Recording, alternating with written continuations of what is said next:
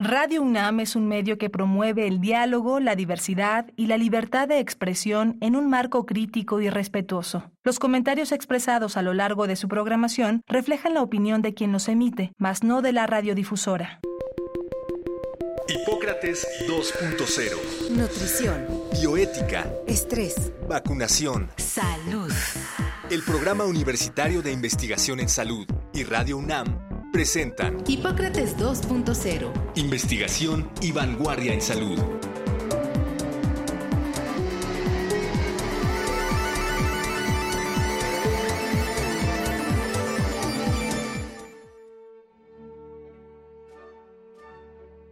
Hola, ¿qué tal? Bienvenidos a Hipócrates 2.0. Yo soy Mauricio Rodríguez, como cada semana les doy la más cordial bienvenida.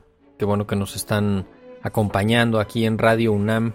En el programa de hoy vamos a platicar sobre el trabajo ganador de un premio que organizó el Programa Universitario de Investigación en Salud, el PUIS, sobre investigación clínica en resistencia antimicrobiana.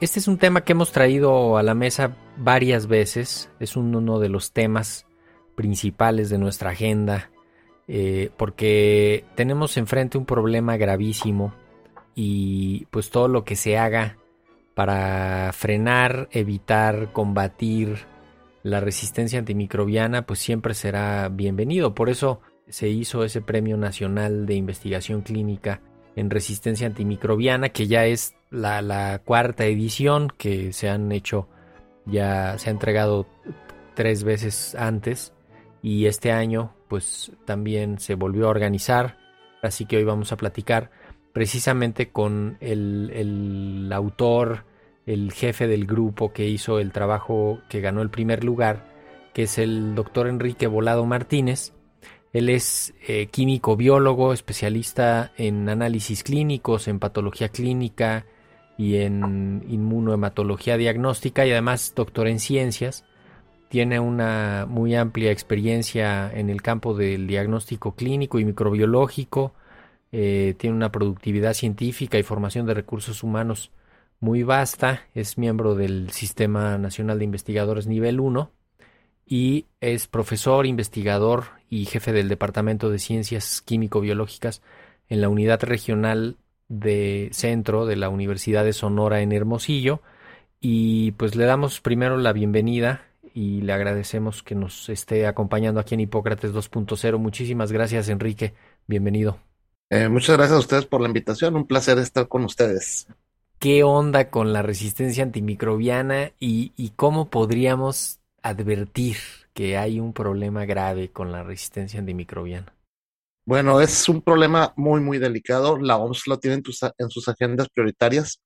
Eh, de hecho, ya se ha mencionado por el secretario general de la Organización Mundial de la Salud que la siguiente pandemia no es un virus, es el problema de la resistencia a antibióticos. Diversas entidades internacionales han señalado y puntualizado esto. De hecho, han hecho un análisis que estima que para el año 2050 va a morir más gente por infecciones causadas por estas bacterias resistentes a los antibióticos, más que gente que va a morir por cáncer y diabetes junto. Y honestamente, muy particularmente, yo pienso que eso no va a ser hasta 2050, lamentablemente va a ser mucho antes. De hecho, e, eso quería también un poco poner sobre la mesa, cómo la pandemia ha acelerado el, el uso inadecuado de los antimicrobianos otro de los efectos colaterales de la pandemia. Sí, el uso inadecuado. Yo no digo que no hay que usar antibióticos, que quede muy claro. Yo soy promotor del uso adecuado de los antibióticos. Son necesarios, pero muchas veces se utilizan para tratar infecciones, por ejemplo, virales o por parásitos. Y entonces,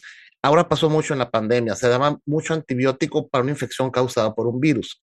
Habrá pacientes críticos en los que sí tienen que darles un tratamiento antimicrobiano porque el médico estima el riesgo de la infección por COVID que puede favorecer la instalación de otro proceso infeccioso.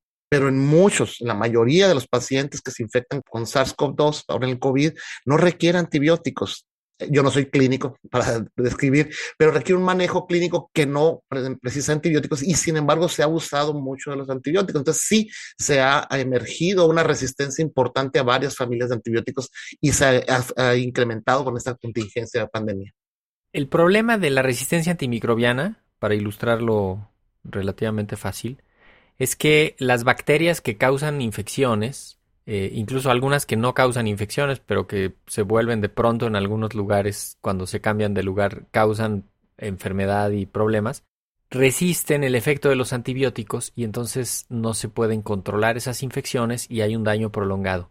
Esto podemos imaginárnoslo desde, desde un absceso o una infección en una muela eh, o en la encía, pero también nos lo podemos imaginar en una infección de las vías urinarias que se va haciendo cada vez más profunda, empieza en la vejiga y termina en los riñones, pasándose a la sangre y yéndose al cerebro porque pues no hubo un antibiótico que frenara esa bacteria en ninguno de los puntos en los que se pudo haber hecho. La resistencia antimicrobiana aumenta el tiempo de estancia hospitalaria de los pacientes, aumenta el costo de los tratamientos, aumenta la toxicidad de los, de los tratamientos.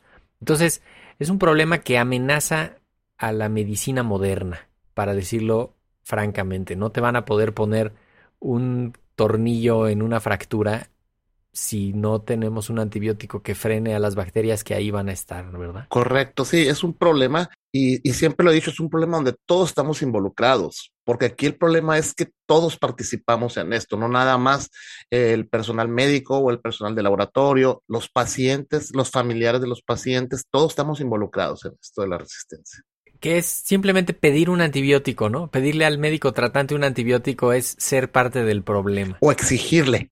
O, ir a buscar a uno hasta que te lo dé, ¿no? Yo creo que, sobre todo un médico de una farmacia que tiene conflicto de interés por vender y vender, entonces, pues claro, vas a llegar y le vas a decir, oiga, es que necesito este antibiótico y pues puede ser que hasta él mismo o ella se convenza y diga, bueno, sí, tal, y con tal de venderlo, ¿no? Pero por eso hemos convocado desde el PUIS a, cuatro premios de investigación clínica en resistencia antimicrobiana que han resultado en trabajos muy, muy buenos, que nos hemos enterado de trabajos en instituciones.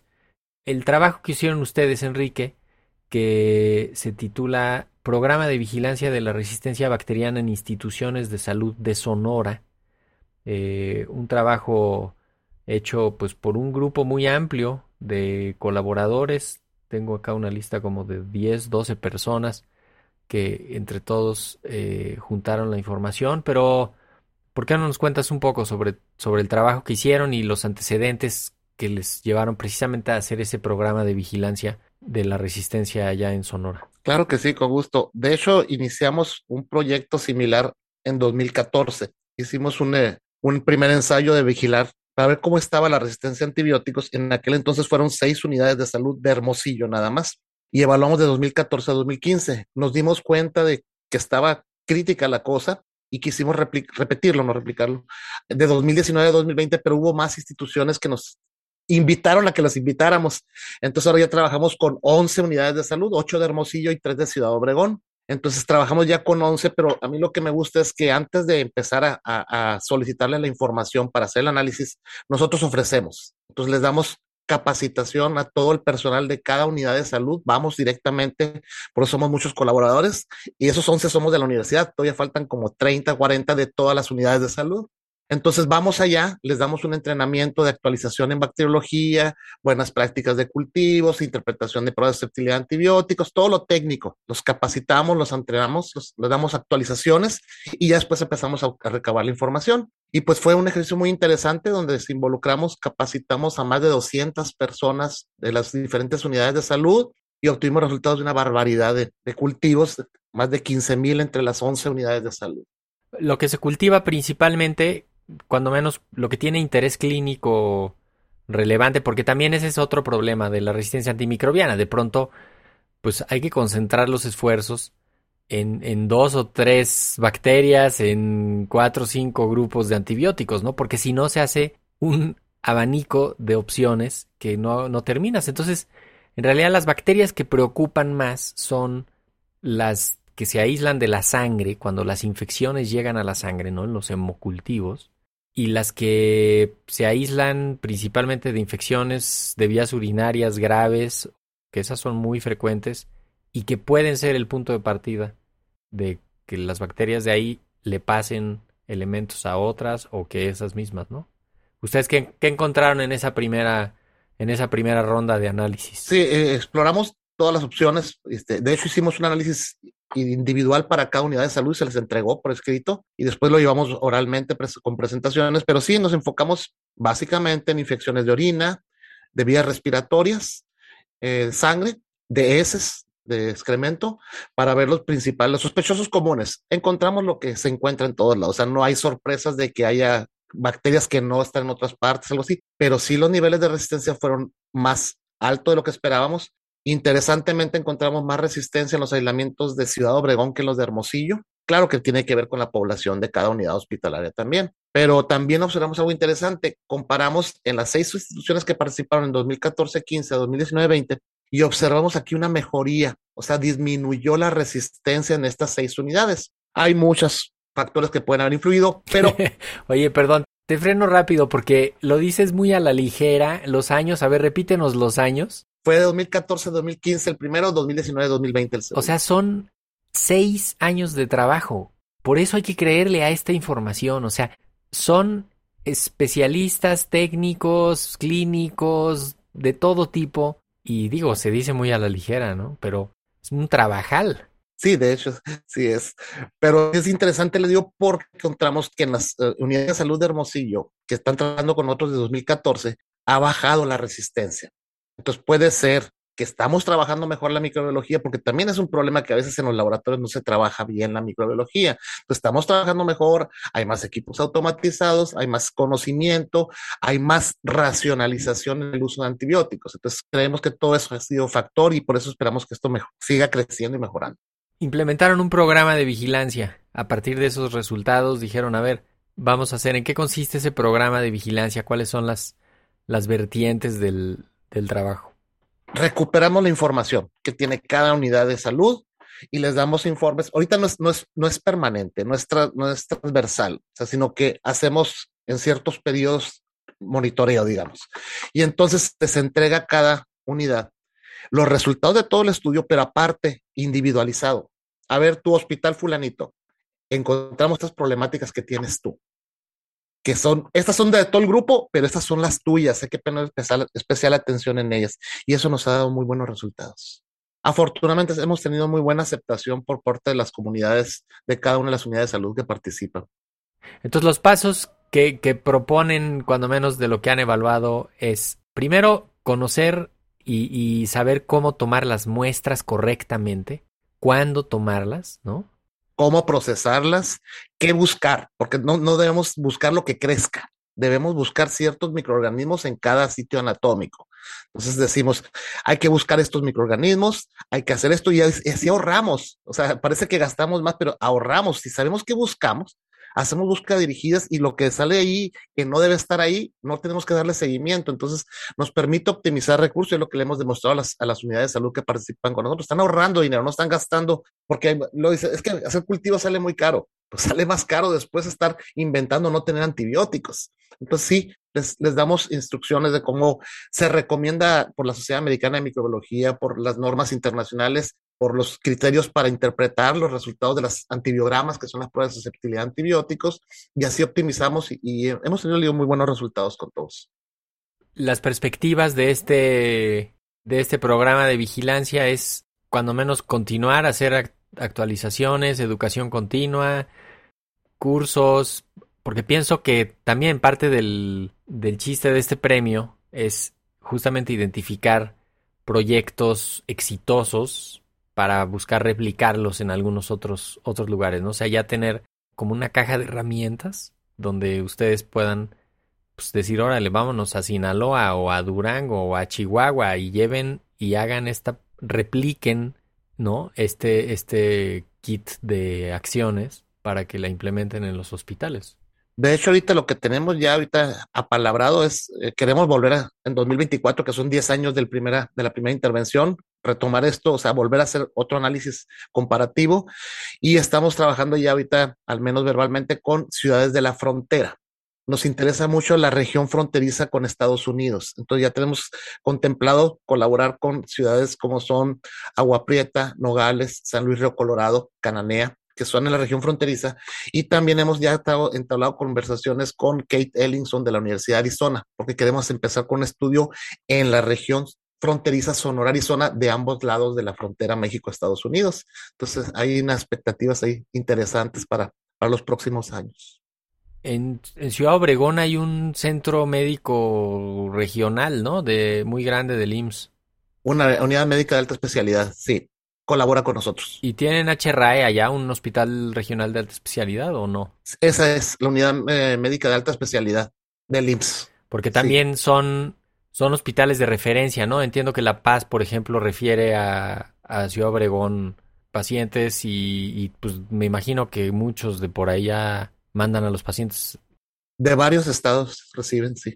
Sí, porque eso ahí te abre la oportunidad de, de, vincularte con los hospitales de origen de los pacientes, ¿no? Que creo que sería incluso interesante. Hay varios estudios que trazan de dónde vienen las bacterias resistentes y mucho viene así justo de, pues es que era un paciente referido que ya llevaba meses internado allá y órale, nos lo mandaron y...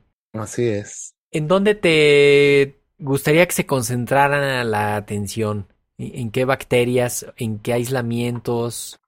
Pues nosotros estamos ahorita revisando y, estamos proponiendo, de hecho, ya que en la Universidad de Sonora empecemos a hacer centro de referencia para hacer pruebas confirmatorias de las bacterias que son más resistentes a los antibióticos. Son de las que debemos cuidarnos, de las que debemos estar monitoreando y de las que tenemos que tener muy, muy, muy pendientes en cuanto aparecen, caracterizarlas, identificarlas, porque son el dolor de cabeza del, del presente en algunas instituciones y del futuro para todos nosotros y que son pues básicamente Escherichia coli, pseudomonas, los acinetobacterios que se hacen unas infecciones en la sangre que se quedan ahí los pacientes hospitalizados meses, ¿no? El problema con acinetobacter no es tanto que sea muy infeccioso, sino que es naturalmente muy resistente a los antibióticos. En acinetobacter se han identificado todos los mecanismos de resistencia para todos los antibióticos. No en un aislamiento clínico, pero en esa bacteria se han identificado todos los mecanismos de resistencia para todos los antibióticos. Entonces, es muy interesante Cinetobacter. Oye, la plataforma de para capturar, para retroalimentar a las sedes que te mandan, a los centros colaboradores, ¿cómo la tienen implementada? O sea, ellos les mandan a ustedes o, lo capturan ellos en una plataforma ya automatizada. ¿Cómo, le, ¿Cómo lo hacen eso? No, ellos tienen, todos los que participan con nosotros tienen equipos automatizados no sé si puedo decir las casas comerciales o no. Claro, ah, bueno, son Vitec de Biomerie y uno tiene sistema este, hay Phoenix de Benton Dickinson. Todas estas plataformas, todos estos equipos automatizados tienen una forma de extraer la información en crudo. Y nosotros tenemos un programa que es gratuito, está disponible en la red, se llama HUNET, con WHO, que es de la Organización Mundial de la Salud. Es una red que inició Sterling hace como 30 años, yo estaba empezando los sistemas antibióticos aquí en el Hospital General del Estado y me tocó este, que me pasaran la, la primera prototipo de, esa, de ese sistema y entonces lo descarga uno en cualquier equipo de cómputo y tiene el software para convertir la información de cualquier equipo automatizado que haya en el mercado, la convierte a un, a un lenguaje que se analiza en el mismo programa HUNET. Entonces, ahí puedo yo hacer análisis por cada institución de salud o por todas o con todas juntas. Es una maravilla. Y es gratuito, está libre en la red. Vivimos una realidad apabullante con la medicina basada en existencias. Queremos que sea medicina basada en evidencia, pero a veces es la medicina basada en existencias. Y eso es un problema porque de pronto tienes un antibiótico que no deberías de estar usando, pero pues es el único que hay y no completas tratamientos, no alcanzas las dosis o todo es resistente y te impone una realidad aplastante. Este, y aquí también es muy importante esto, esto que están haciendo ustedes, de dar conocer a la población en general, porque dicen, es que los hospitales, es que los médicos, pero no se pueden ver que en todas nuestras casas la mamá receta y receta a los hijos o a los sobrinos o a los compadres o a los sobrinos. Entonces tenemos una eh, cultura en, México de autoprescripción y la otra cosa bien peligrosa que hacemos es, me dan un tratamiento por siete días. Al segundo día me siento bien y descontinúo el tratamiento. Todo eso favorece la resistencia. Por eso siempre digo, es un problema que nos involucra a todos la resistencia a antibióticos. Oye, y se suma que al segundo día me siento bien y entonces me dejo de tomar el medicamento y ahí me lo quedo. Lo guardo para la siguiente. Cuando alguien se siente mal, se lo doy, ¿no? O sea, la gente se, ah, es que yo me tomé esto y me sentí bien.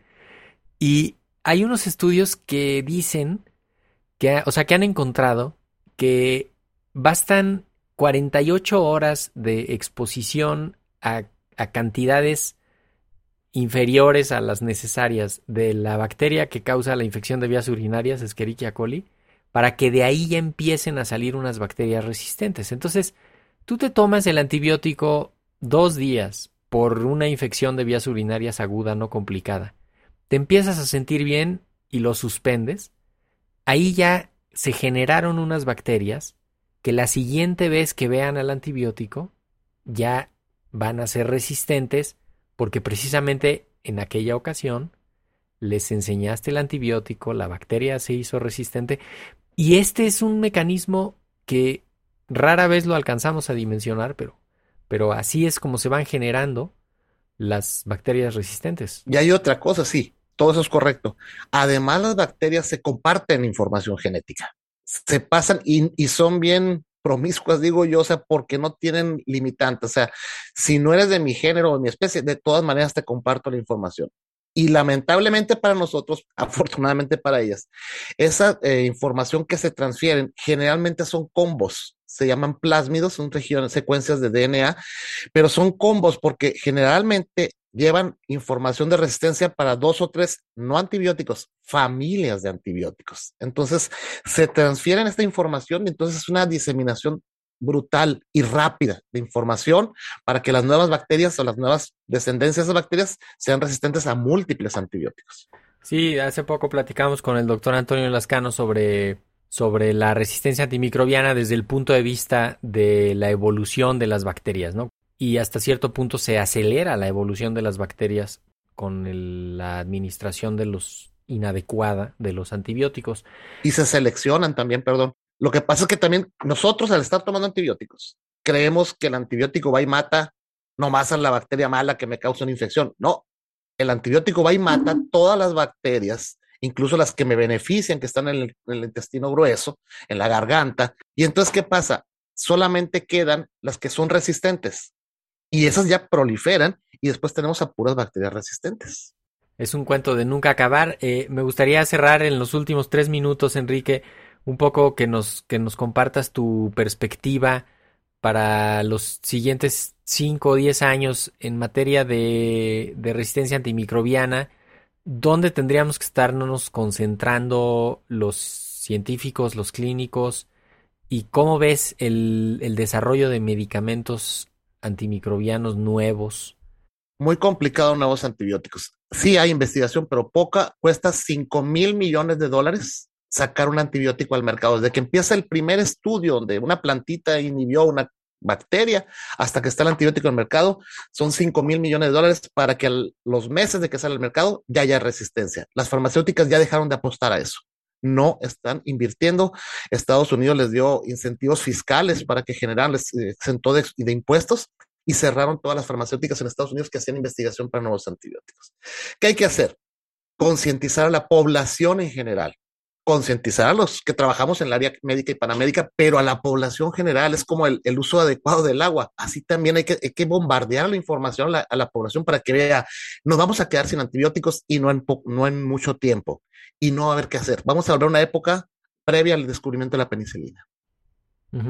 Sí, infecciones incurables, este, pacientes hospitalizados durante muchísimo tiempo, una, un escenario bastante pues catastrófico porque hay unos estudios del Banco Mundial que, que, dicen que va a impactar el Producto Interno Bruto del mundo, porque va a bajar la, la productividad mundial, la generación de alimento, la, el movimiento de los bienes de consumo, va a aumentar el costo de los tratamientos, va a hacer que, que los gastos en salud sean catastróficos para los estados incluso, ¿no? Entonces es un problema, eh, pues es un problema a veces que no, no tenemos, no tenemos la dimensión, por eso queríamos volverlo a traer aquí a esta mesa, platicar y, pues aprovechar también para, para felicitarlos por haber ganado el, Premio Nacional de Investigación Clínica en Resistencia Antimicrobiana en la cuarta edición que fue este año 2022.